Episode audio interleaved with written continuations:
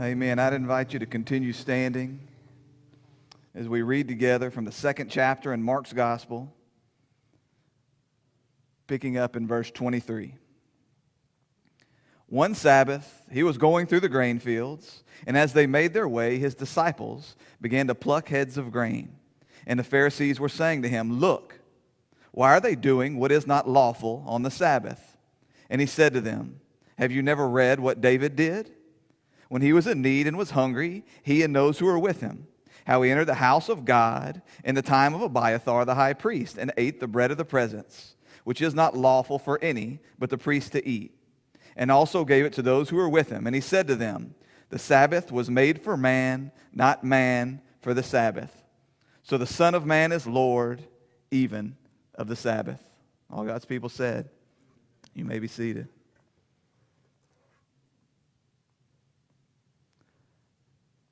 Father God, would you make this book live to me? In it, would you show me yourself? Would you show me myself?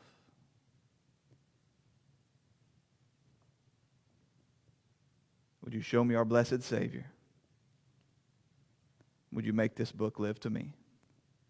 It's in your Son's precious name we pray. Amen. So, almost from the very moment of Jesus' arrival on the scene and the beginning of his public ministry, he had a tremendous target on his back. As he arrived and he revealed himself to be exactly who the angels and the stars in the sky and the shepherds in the fields and God the Father and God the Holy Spirit had declared. Not just the Christ, not just the Messiah coming to usher in the kingdom of God, but the very Son of God himself. We find him again this morning in conflict with the religious leaders of his day. You see, when, when Jesus arrived, he could have chosen to play nice. There was a religious system in place. And the Pharisees and the scribes and the priests, they had it all under control. And so Jesus could have showed up and just blended in. He could have just found his spot. He could have just found a patch. And after all, people were, people were on fire for religion. After the preaching of John the Baptist and the call to repentance and his baptism, and then as the people began to see the miracles that Jesus performed and hear the power in his preaching, people that previously cared absolutely nothing about religion, all of a sudden they were on fire. They wanted to hear more, they wanted to get involved. But Jesus wasn't going to play that way. You see, the gospel message that Jesus came to proclaim, it was one that was completely and totally incompatible with any other means of justification. That the salvation that Jesus offered and the gospel which he preached was Jesus Christ plus nothing equals salvation and that to try and add anything to this Jesus or to try and add anything to this salvation or to try to do anything to earn your justification is going to spoil the whole batch. And it's going to leave you broken and lost and without hope in this world. And so it should be no wonder then that the religious leaders that had found their identity in this system, they gained their sense of self worth. They had found their place in this world, all wrapped up in this religious system that they had built. It should be no wonder then that they dogged him at every turn that they followed after him and they were consistently seeking ways to trip him up and to confront him. And so we spent the last three weeks exploring three of these encounters, exploring these, these times when Jesus would encounter the religious leaders and conflict was sure to, was, was sure to come out of that. So today we come to the fourth in a string of five. At the end of the string, what we will find, at the end of next week's lesson, God willing, what we will find is that the political leaders of the day would join forces with the cultural leaders of the day, the religious leaders and the political leaders. They would join forces with a mindset on destroying Christ. That these people that really had nothing else to do with each other, they had no use for each other, they would be joined, they would be united in their hatred for Jesus and the determination in their heart that he needed to be destroyed. And so, verse 23 of this morning's text one Sabbath, he was going through the grain fields, and as they made their way, his disciples began to pluck heads of grain. So, some context helps here. It was not uncommon in that day for God's people to just pass through somebody else's land. You don't do that today. That's the way to get shot today. You don't get to just drive down Ramsey Road and say, you know, I'd sure love to get to Miller Wilson. I'm just going to cut through this property right here. I'm sure nobody would mind. But in that day, it was very common. People would travel. They wouldn't always stick to the highways and to the roads. They would just pass right through the fields. And if you've ever seen a crop field, you know that it lends itself to this. That you can pass right through the ears of, of, of corn or the grain or the wheat or whatever it is, that they make these rows. And that it was very common for people in that day to just pass right on through. Now, it says that there was grain in the field, and so it must have been near the time of harvest, probably late April, sometime near the Passover. And as the disciples were passing, they're just reaching out their hand and they're grabbing hands full of grain, perhaps wheat. They're, they're, they're, they're, they're grabbing this, this grain as they go. And what they would have done is, as they grabbed this grain, they would have rubbed it together in their hand like this to separate it, and then just kind of just kind of tossed it in the air a little bit. And as you toss it, a little bit of wind comes and it blows away the chaff talked about chaff on Wednesday night. It's lightweight, it's worthless, it's nothing. It can be blown away by just the gentlest of breezes. And so, as, as they would have thrown it up like this, the chaff would have blown away, and then they would have been left with the stuff that you eat. They were just popping it in their mouth. And so, I'm picturing something maybe like dry oats. Not the most flavorful of stuff, not, not the most delicious, but it was some calories for their belly. And so these guys, they were, they were, traveling, they were traveling along. And you can, you can imagine that because it was Jesus' pattern, it says it was the Sabbath here. You can imagine because it was Jesus' pattern that he would go into the synagogues on, on the Sabbath to preach and to teach, that they were perhaps traveling between two synagogues. They were traveling from one place to another. This is really, a, it's a sweet scene to me this, this idea of, of Jesus and his men just passing through this field like this. I can imagine James picking on John or John picking on James and Peter's cutting jokes and he's running ahead. And it's just guys being guys, just on the move, traveling through, popping some stuff in their mouth. And it's, it's important for you to know that not only was this a common scene, but it was legal. It was legal and it was acceptable for people to do what these guys were doing. In fact, God had made specific provision. In Deuteronomy 23 25, if you go into your neighbor's standing grain, you may pluck the ears with your hand, but you shall not put a sickle to your neighbor's standing grain. Just a beautiful picture of God's provision. God cared deeply for the poor. God was a God of provision. And so, written into the law that he gave his people were acts just like this, that it was acceptable. It was acceptable if you went into somebody's vineyard. You could grab a few handfuls of grapes and you could eat them. You just couldn't go stashing a bunch in your bag for later. And as you and as you found yourself in somebody's standing grain, you could grab it, you could pop it in your mouth, you could fill your belly, but you can't bust out your sickle and just wipe out their whole field. And so, what God had written into his law for his people was that they were to make provision for the poor among them. When they were bringing the sickle, when they were harvesting, they were to leave the edges, the ends of their field, so that the poor people could come and gather that was there. Remember, that's how Ruth met Boaz. She was there and she was, she was gathering because God cares for the poor. He cares for those that are there. And he's telling them, you've, you've got this opportunity as you're passing through, as you will, as you're passing through, to just grab this grain and, and pop it in your mouth. And again, it, it, it warms my heart. I'd love to have a picture of this, a, a physical picture of this, and, and imagine what, what this looks like. We don't know exactly how many followers were there with him at this time, but as they're, as they're passing through again and just, just kind of snacking as they went along. You know who doesn't love sweet pictures like that? You doesn't know who doesn't love casual, laid back, sweet pictures like Jesus and his disciples walking through a field on the Sabbath? The religious leaders. They can't stand this stuff.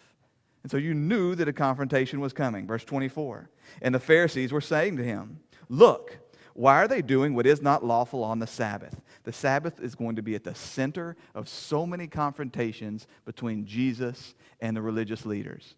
The, the Sabbath was, was really key. It was kind of that it, was that integral piece to what separated God's people from the rest of the nations was the keeping of the Sabbath and the circumcision. And, and with good reason, you'll remember that you remember that God had called his people to remember the Sabbath and keep it holy, and they hadn't done a great job of that. And so what, what you'll find is that these people were so hypersensitive to it. In fact, this, this isn't the first time that Jesus and the Pharisees would get into it over the Sabbath. If you look back in your Bible to John 5, this was a scene that happened a little bit before this. Back in John 5, Jesus healed a man on the Sabbath. They're at the pool of Bethesda. And as they found out that he had healed this man on the Sabbath, this is what happens. John 5 18. This was why the Jews were seeking to kill him all the more because not only was he breaking the Sabbath, but he's even calling God his own Father and making himself equal with God. Yes, because he was calling himself God, but the flashpoint was these acts, the, the, the, the, the setting, the catalyst for these confrontations they had. It was the Sabbath.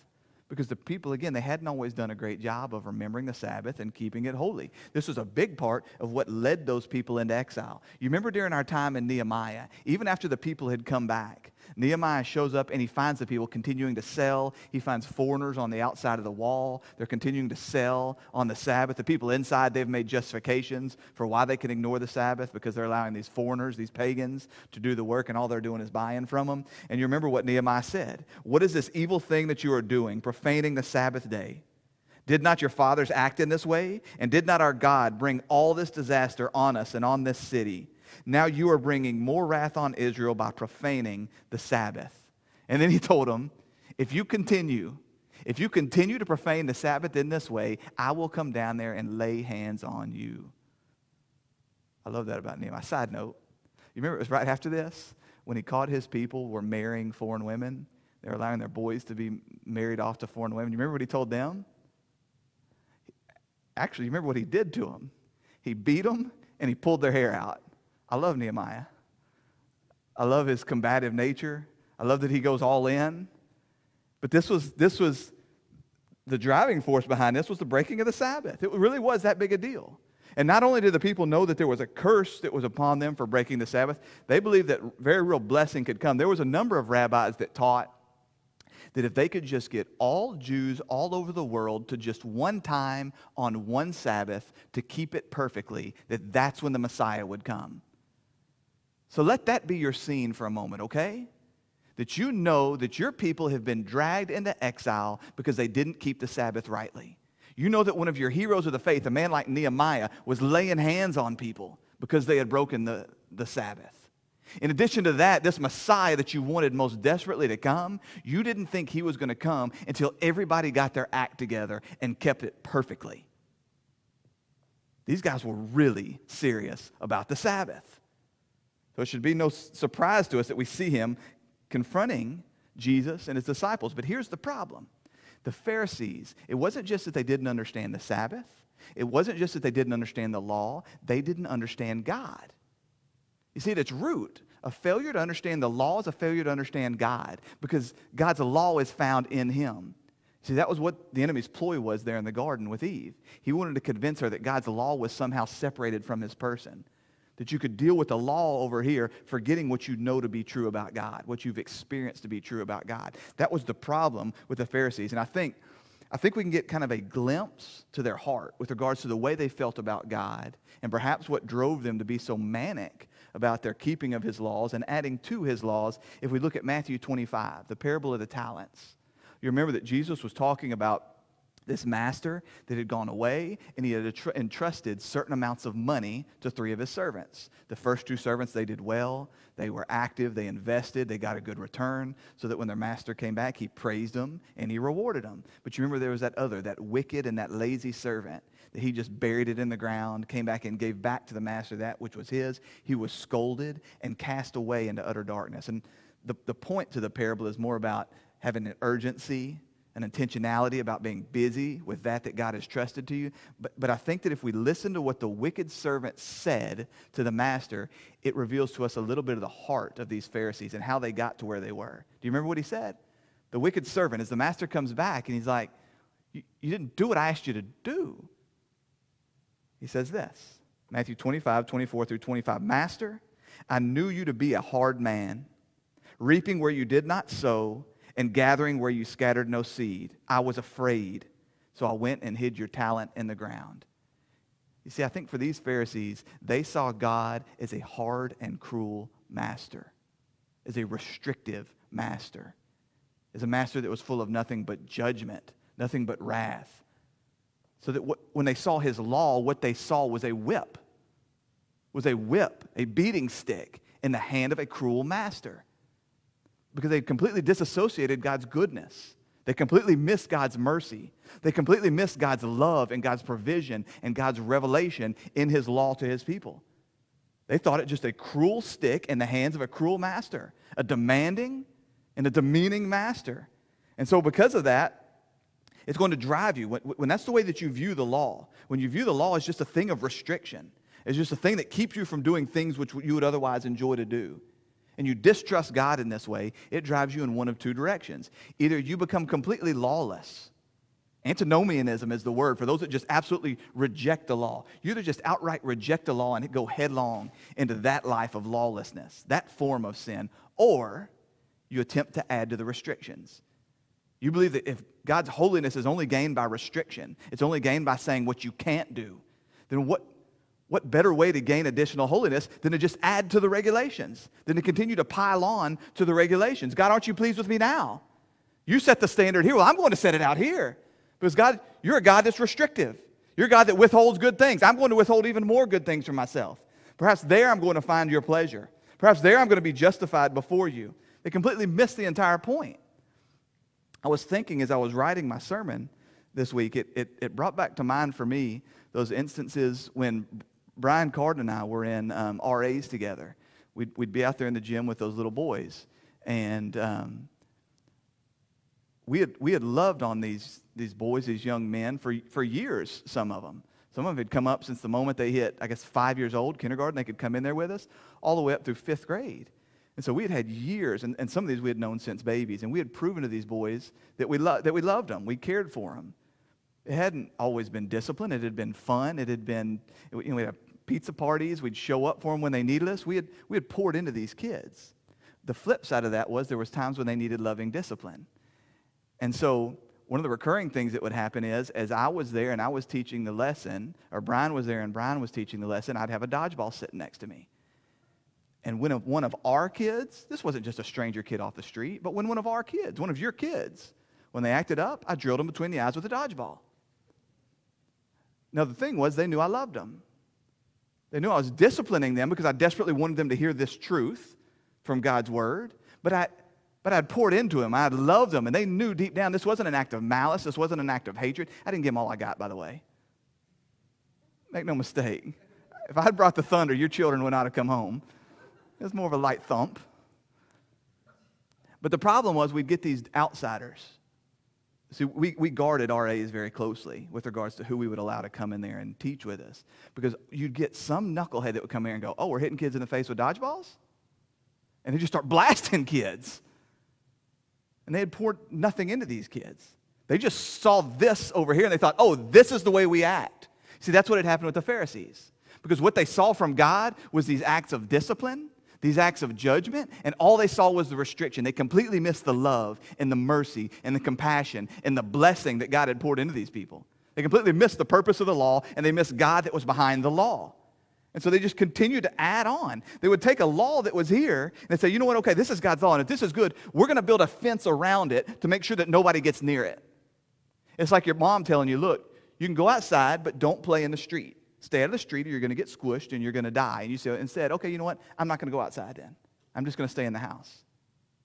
Except for these guys, it was even more than that. It was like saying, you know what? I'm going to move to the moon where there are no streets. But it doesn't even stop there. It's like then you go to all your neighbors and tell them you can't go outside either. That wasn't the point. It wasn't a point to the law. It wasn't a point to the rules that he had given them. And so they just add on and they add, they really did. They piled on. And the problem was with each one of these laws that they added, with each one of these traditions that they added, with the further they moved this fence outside of God's law, they weren't moving people any closer to God. They weren't making the people any more holy. They were just adding soul crushing, back breaking burden upon the people, causing them to hate the law and to distrust God just like they did. Because if you read what the law of the Sabbath is, it's pretty simple, it's pretty straightforward. Exodus 28 through 11. Remember the Sabbath day and keep it holy. Six days you shall labor and do all your work, but the seventh day is a Sabbath to the Lord your God. On it you shall not do any work, you or your sons or your daughters or your male servants or your female servants or your livestock or your sojourner who is with you and within your gates.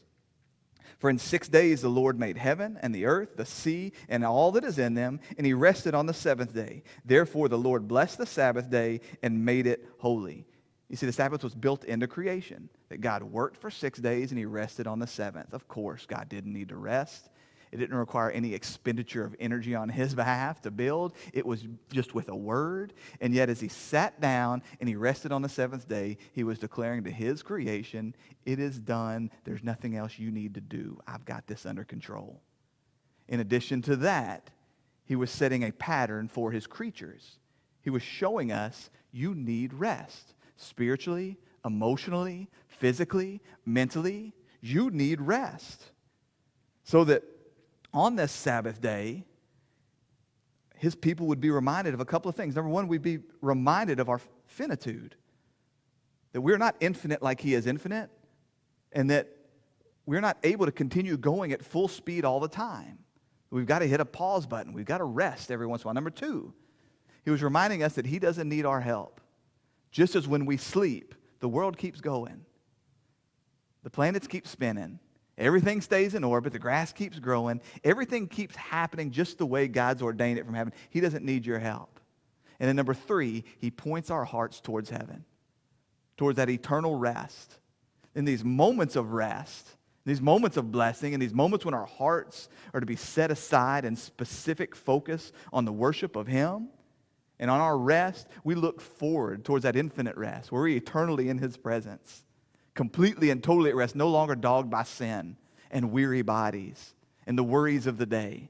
We can truly just rest. The, the word lean back, or the phrase lean back over and over and over again. There's a song. There's a song that's come out in the last five years, and it's a, I don't even know who sings it, some lady, but she's, she's talking about leaning back.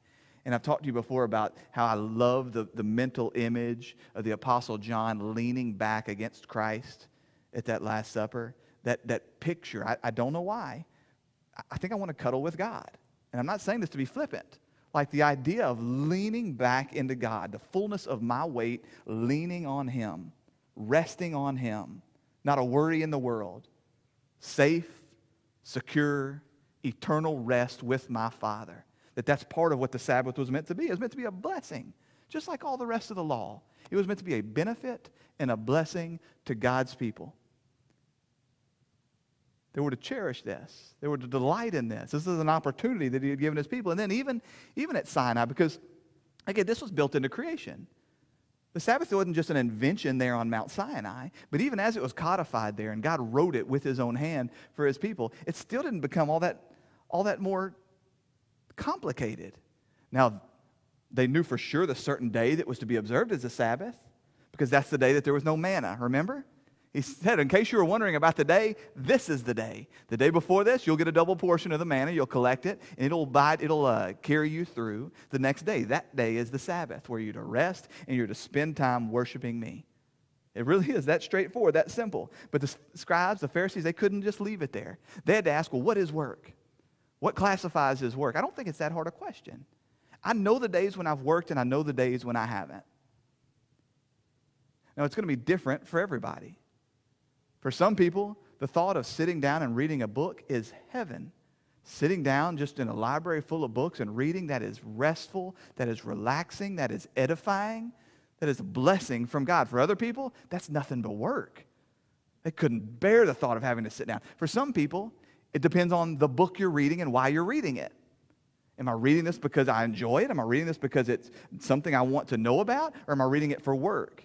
Am I reading it because somebody is forcing me to read it? But again, I, I, don't need somebody sitting over my shoulder telling me whether or not this is work or not. At the end of the day, I know have I worked today? Have I worked today or have I rested today? I, I don't need to consult the chart to figure out what classifies as what. God simply said, do not do your normal work. Do not do your normal labor on this day. If you are a gardener by trade, you probably shouldn't go messing around in your flower beds unless it's a blessing, and then do. If you're a banker and the thought of unpiling loads full of mulch on a, sa- on a, uh, on a Sabbath, whatever day you de- declare to be the Sabbath, unloading loads full of mulch and planting a bunch of flowers, if that's restful to you, then do it. He wasn't restricting us. He wasn't setting all these boundaries. He was saying, I'm trying to bless you by causing you to set aside a day of specific worship to me and of rest for yourself because you need it. You need it more than you could possibly know. But these religious fa- folks, they wouldn't allow that to be left in the hands of common people to determine for themselves. So they set out to determine exactly what was every situation. In every situation, They set out to make sure that they had ruled on whether this was work or whether this was rest. Now, today we're able to look back, and, and for the Jewish people, there's a compilations of, of, of writings and teachings called the Talmud. Now, the, the, the, Talmud, as it is compiled, some of these sayings, some of these teachings go, go way, way back. And so, by looking at the Talmud today, we can kind of have a picture of some of these raw, some of these laws and some of these rules that would have been floating around during Jesus' time. And within the Talmud, there's 24 chapters alone on the Sabbath. And within those 24 chapters, there are 39 specific, kind of, well, not specific, kind of general prohibitions, things that they believe God has said you cannot do. They're prohibited on the Sabbath. Sowing with an O, sowing with an E, reaping, building, weaving, tanning, tearing, trapping, kneading, baking, on and on and on. So they, they, they set these things, but that won't work either. Got to set the fence even farther. We can't trust the people to know what sowing is with an O or with an E. We can't trust people to know what kneading is and what baking is. We've got to determine for them what things could even come close to that. It's not enough just that we, we, we, determine for them what work is. We've got to make sure that they don't do anything which resembles or can be confused as one of those things, or anything which causes you to think about one of those things, or anything that might lead to you later doing one of those things. It's almost like these guys were Southern Baptists. They said, you know, you can't dance because dancing leads to S E X. It gets crazy. Because here's what they say. Honestly, this is just a, just a, just a general list of some of the things. This is not comprehensive. You can't tie or loosen a knot. You can't sew more than one stitch. In fact, a tailor couldn't even carry a needle. You couldn't write more than one letter, and a writer couldn't even carry their pen. You couldn't carry anything weighing more than a dried fig. You could not reset a dislocated limb.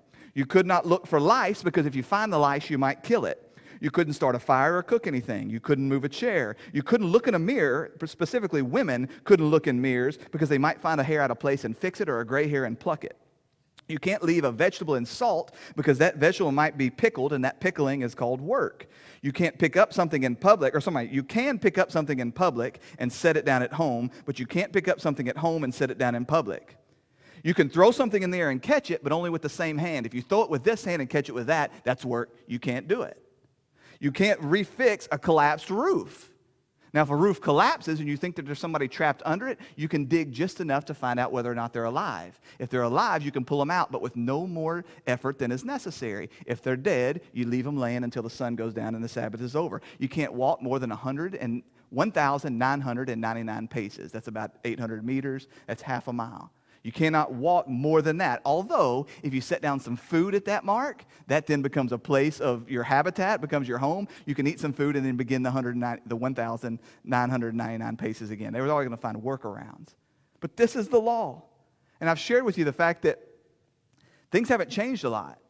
If you go to Israel today, what you'll find there is at sundown on Friday that no longer are there Jewish people driving on the streets, they're in the hotels, they're serving cold food, that the elevators are set to Sabbath mode, which means that they apparently pushing a button counts as work. And so the elevators are set to stop at every floor. Well, guess what? If I'm on the 10th floor, I don't have time for that. I'm just taking the stairs.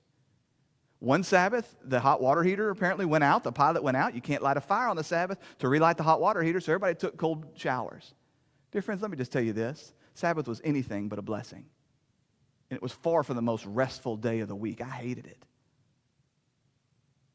This is what these people had made the Sabbath in. Into this, this blessing that God had given them. He turned it into something, they had turned into something that was just an abomination.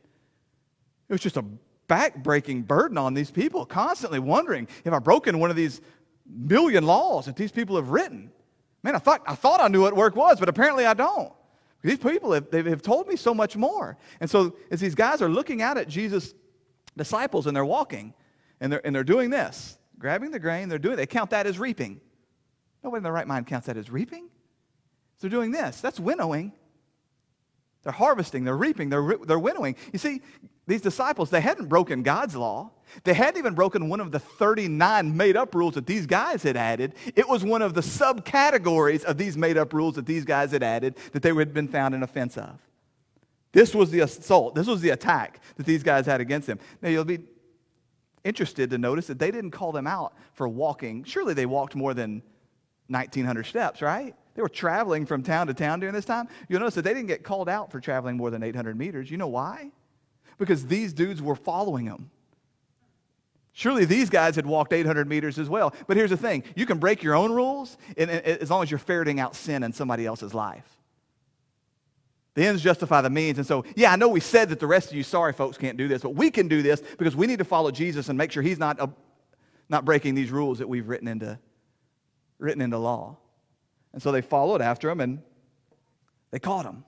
It's, it reminds me a little bit of when, you when your kids are little and you're praying with them and you get done praying and all of a sudden Lorelai goes, uh, Carter's eyes were open. How'd you know? They knew because they followed him, because they had walked after him. They wanted desperately to, to track him. And this is how broken their legalistic system had become.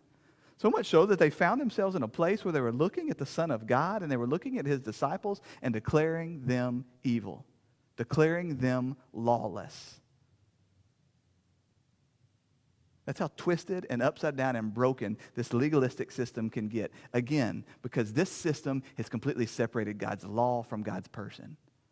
God's law from God's mercy. In verse 25, and he said to them, Have you never read what David did? I just got to stop here because this is dope. This is awesome. He's looking at the religious leaders of the day and he's saying, Have you read your Bibles?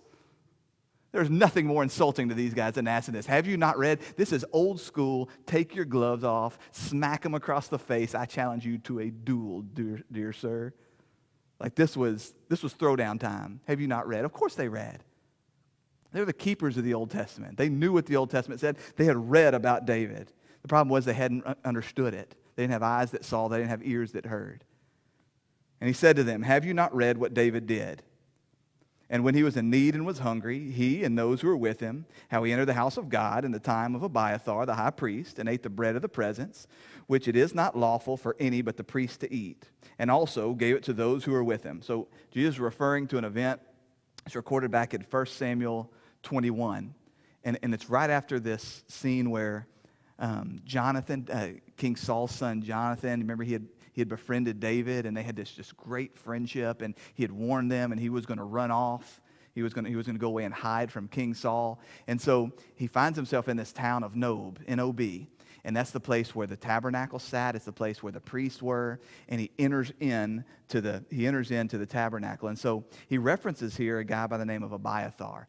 Um, the, the high priest at that exact moment was a guy named Ahimelech, but Abiathar was his son, who was better known as being a high priest during that time. And so he's the one that would have been referenced at this, at this moment. So he enters in and he asks this priest for five loaves of bread. And the priest looks at him he says, Look, we don't have any common bread that just anybody can eat. All we have is holy bread. Now, for us as Protestants today, we look back and go, Wait a minute. What are you talking about?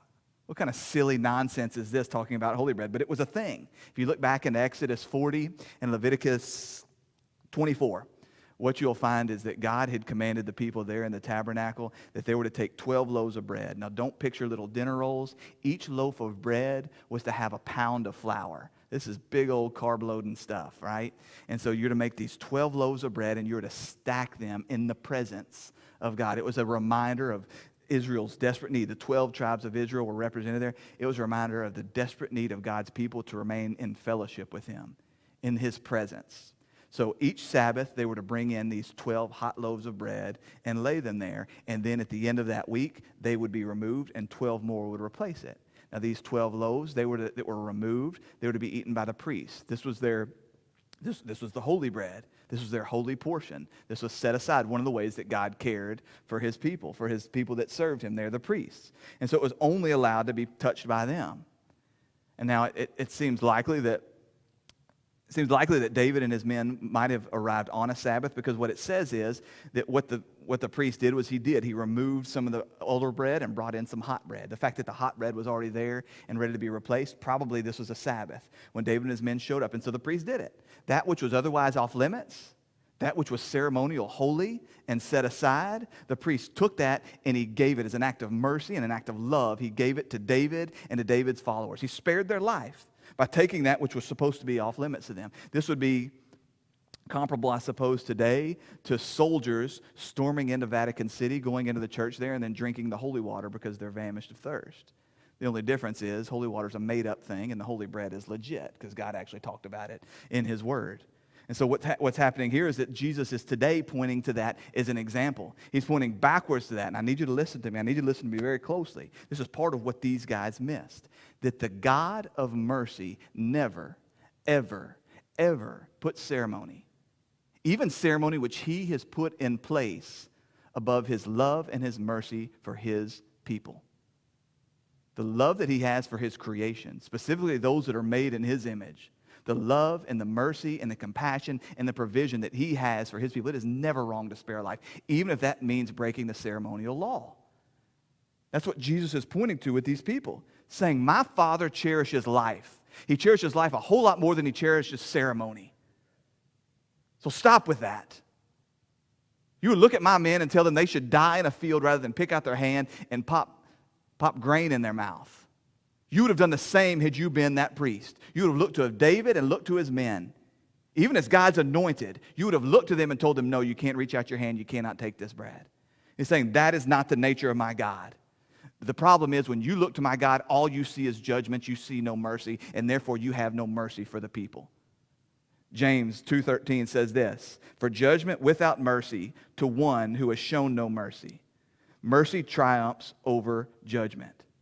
That you'll receive no, uh, no mercy because you are one that issues judgment with no mercy. That mercy is to triumph over judgment because my Father is merciful. You've completely missed the point to his laws. The point to his laws was not to pour out judgment, it was an act of mercy in and of itself that he revealed himself. That he showed these people a way that their love could be directed towards him. That he called them away from sin, and that ultimately he showed them their desperate need for a Savior. He showed them their inability to keep even these 10 standards that he had given them. But again, these men were these men were merciless. Because at their root, they didn't see the mercy, they didn't see the love, they didn't see the compassion of God. That's why it is so important. That's why I work so hard as your pastor to try. When I show up in every Sunday morning, you may notice that I spend almost all my energy trying to help you see God rightly. Instead of, instead of trying to help you think through the human condition, trying to figure out the world out there, giving you 10 tips on how to manage your finances or your children or your home. I feel that my greatest responsibility is to help you see God rightly as He is. Because when we don't see God as He is, we won't understand any of the rest of this. And these guys have completely missed who God was. And so Jesus isn't saying here that these two situations are the same because they weren't. What he was saying was if a sinful man, a broken man, a man on the run, a mere man like King David, should be allowed to reach out his hand and take bread which truly my father had set apart, which was truly an offense to his ceremonial law. If King David should be allowed, and it is right and it is good for him to be allowed to reach out his hand and take that, how much more so for the Son of God himself to reach out his hand and take some grain in violation of that, which isn't my father's law? It's your made up rules. It's you trying to impersonate my father and doing a horrible job of it. How much more right is this? This should be a thing that is celebrated. Instead, you've completely missed the nature of my Father. And as a result, you call me a blasphemer. You call me a sinner. You call me one that has broken the Sabbath. Verse 27 And he said to them, The Sabbath was made for man, not man for the Sabbath. So the Son of Man is Lord even over the Sabbath. Just if we look back at the mere ordering in which God gave these things, that is, he, he didn't create the Sabbath and then look around and go, you know what? I need somebody to keep this thing. I cherish this Sabbath. The Sabbath is made in my image. I love the Sabbath more than anything else in all my creation. So I'm going to make man so that they can uphold the Sabbath. No, no, no, no, no, no. He said, let us make man in our own image. He made man and he blessed him. He looked to him and he said, listen, I don't give a bunch of restrictive rules to you. My first commandment, you remember what, Jesus, what God's first commandment to Adam was? Go out and enjoy. Go enjoy the things that I've given you. Have dominion over these things. Be my representative in these things. He said, But I'm going to give you this law. The law of the Sabbath is a blessing for you. I created this for you. God didn't need the Sabbath. He didn't need the Sabbath in and of himself. And he didn't need somebody to uphold the Sabbath, so he created men. He said, It's a blessing for you to point you back towards me, to show you your need, towards, need for rest to meet this need that you have to spend time, set apart time with me, and worship and fellowship with me, and to point your hearts eternally towards me in heaven, where you will finally have that rest, that true rest, that rest that you long for. This is the purpose for the Sabbath. This is the purpose for all my law. I didn't create a bunch of law and then create a bunch of minions to run around and try to uphold my law so that I could whoop them and beat on them and show them who's boss. I gave them for your blessing, but you completely missed it. You put the law over man, you put the law over life, you put the law over mercy, and therefore you will find no mercy. Verse 4 of Matthew's Gospel, uh, chapter 23. Matthew 23, verse 4. I said that really weird. I said it backwards. Verse 4 of 23 of Matthew. Matthew 23, verse 4. They tie up heavy burdens, hard to bear, and they lay them on people's shoulders, but they themselves are not willing to move them with their finger. That's what these buttheads had done. They just created a burden. They had taken these blessings from God and they laid them as burdens upon these people. Then they stood back and they felt haughty. They felt right. They felt vindicated that these people couldn't bear under these burdens. They wonder that Jesus would come to them and say, Listen, my yoke is light, my burden is easy. These people, their backs were breaking under the burden of this. And how many of us today, we, we, we stand here today and we look back and we don't see God as a merciful God. We don't see him as a loving God. We don't see his law as something which sets us free, which points our hearts towards him, which revealed to us our need for a Savior, something that is flowing out from us now as his children. We just see there's a bunch of restrictions and a bunch of stuff we can't do. And so when we go out to the world, the first thing we say about God is, You ought to stop that. You need to get your stuff together and stop doing that. God doesn't like that. It's no wonder. We get to something like the Sabbath and we say, hey, the Sabbath points forward to eternity. This is what eternity is going to look like. No thanks. This is what heaven looks like? Can't carry a needle? Can't write more than two letters? Can't take a hot shower? Can't eat a hot meal? No thanks. I don't think that heaven's for me. It completely misrepresented God because they themselves didn't understand who he was. Jesus said, and the Son is Lord even over the Sabbath. You know that, that crowning achievement in your religious system? You know that integral piece? The thing that you make yourself so proud of? The thing that you focus on more than anything else in your man made law? All this stuff that you've made up over here, I'm Lord over that too. As a son of God, I'm the author, I am the Lord, and I'm the authority over even your Sabbath. And therefore, I am the one that has the right to define it. I'm the one that has the right to look to you and say, You have completely missed it. And he did. He defined it, the Sabbath and everything else for him. You'll remember these words. As they came to him, they said, What is the greatest commandment? He told them, You shall love the Lord your God with all your mind, with all your soul, with all your heart. And the second is like it you shall love your neighbor as you love yourself. He's saying, Here's where you guys have gotten this all twisted up you won't quit looking at yourselves. The purpose in this law was to get you looking out there and looking up there. And you don't do this. You consistently look in here. I was thinking about it before I came out today. I was back in my study and I was praying and I was thinking about how many pictures I have seen of myself. I'm 40 years old. I, I don't know the number. I, I, I'd, I'd, I'd love to. I bet it's 10,000, you think? 1,500? I, I don't know. I've seen a lot of pictures of myself. I was thinking about the videos. I, I come out here and I preach the sermon, and then I come from a sporting background where you watch tape, figure out how you did, and figure out how to do better. So every sermon I preach, I go back and I watch that. That's an hour. Plus Wednesday night, I watch myself again on Wednesday night, see where I messed up. By the way, I'm pretty hard critic on myself. How much time have I spent looking at myself, physically, literally looking at myself. And then, in addition to that, how much time have I spent spiritually and mentally looking at myself? By this point in the day, most of you have been up for four hours, let's call it. It's 10 o'clock, four hours, three hours, something like that. How many of those hours have been spent in constant thought of self? Even as we're talking about the law, what do we do? What about me? How does this affect me? How have I done?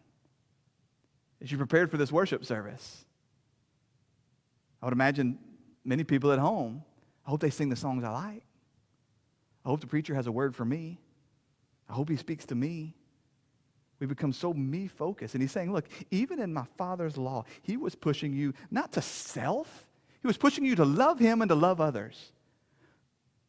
So that if your law doesn't cause you to love God and love others, you ain't doing it right. And if it causes you to constant thought of self, to where you're constantly looking at yourself, instead of looking around you at the mercy that's needed by the people around you, the desperate need that surrounds you, and ultimately that law ought to drive you to the edge where you look up into heaven and you see your Father. You see in His law, He's revealing Himself to us in His law. So that as you see His law, as you see His word, it's like a signpost drawing you over here saying, Look. Quit looking at yourself and look at Him. Do you wonder why we're so miserable? We look at ourselves. Well, look, we're not beautiful. In and of ourselves, we're not righteous. We're not good. We're not just. We're not giving. We're not loving. No wonder we walk around miserable all the time because we've got our heads stuck in ourselves, consistently looking at ourselves. And he's saying, Look, I am glorious. I am beautiful. I am merciful. I am perfect. How about you look at something wonderful for a moment? That's what we're meant to do with His Word, He's revealing Himself. He's painting a picture for us of Himself. The invisible God, He's saying, Look at me. Then you'll be satisfied. Then you'll be fulfilled. Then you'll find joy. Then you'll be blessed. Then you'll be happy. But the problem is when we start looking at Him and take our eyes off of ourselves, that old God of self fights back. And it draws us away, and it draws us away, and it draws us away. Or then as He calls us to look out to those around us that are in desperate need, to lay down our lives for the sake of people that most desperately need to hear from Him. Listen, what difference would it make in the people around you if they just knew that somebody cared? We've, we've been sitting around as a church trying to figure out how to feed hungry people. And can I be honest? We hadn't found a whole lot of hungry people yet. I think it's coming. You know, we've, we, we sent some stuff up to the people in on Alaska. We've sent some stuff on to CUIC. We've, we've participated in some little pockets, but we haven't just seen these lines of people wrapped all the way around the church desperate for food. I've talked to the people at the school district. They said they've been shocked at how few people have taken them up on the free meals. For some reason, right now, in the middle of this virus, what people are seeking isn't food. And I think that's kind of neat because it's easy to hand people food and then walk away. It's easy to write people a check and then walk away, but I think that what people need right now is for somebody to care. And you look at God's law, and what is He saying? Care for your neighbor. How about you don't go kissing your uh, neighbor's wife? How about you don't covet his stuff? How about you speak truth to him? We can't get our own, out of our own way. The God of us looms so big, we can't see anything other than this. So while there's a world in need on the backside, while there's a glorious God in heaven, we're standing here staring at our own stupid face. And we hate what we see. And so we walk around sad and down and resenting all the people around us. And he's saying that's not what my Father's law was for. It was for love of God and love of others. If you would do that, you will find fulfillment. You will find blessedness. You will find your purpose. You will see my Father. These guys missed it, and I do too.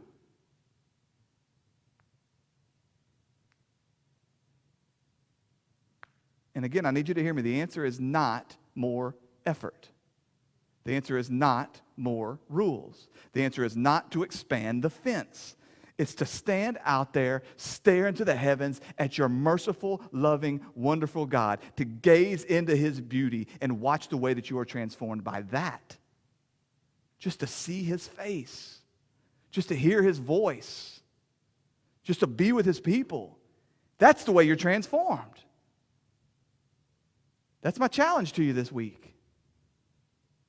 Every time you catch yourself kneeling at the altar of self, kneeling at the altar of you, with your eyes transfixed on the God of self, you would beg God's forgiveness and that you would fix your eyes on him. You would go out and you would focus on his people. That you would look for acts of mercy. You would look for acts of love. You would look for opportunities to lay down your life and continue to kill the God of self. What does it mean to be crucified with Christ and no longer live, but have Jesus Christ now live in you? It's a reminder that Jesus Christ came to serve, not to be served, that he came to lay down his life, that the old you must die. The old you is a wretch. The old you will do nothing but clamor for your attention and drag you away from God. So to wake up every day this week and say, That me is dead, knowing he's going to pop back up. It's like a bad horror movie. So you walk around armed with your sword and you continue to slay and slay and slay and fix your eyes on him and love those that he's put in your path and watch the way he transformed your life. This isn't all selflessness. It is selflessness, but it is in your self interest. It's a path of blessing. Father God, we praise you and we thank you. We thank you, Father, that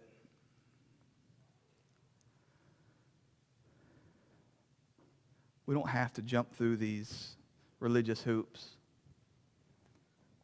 We don't have to come up with a bunch of rules.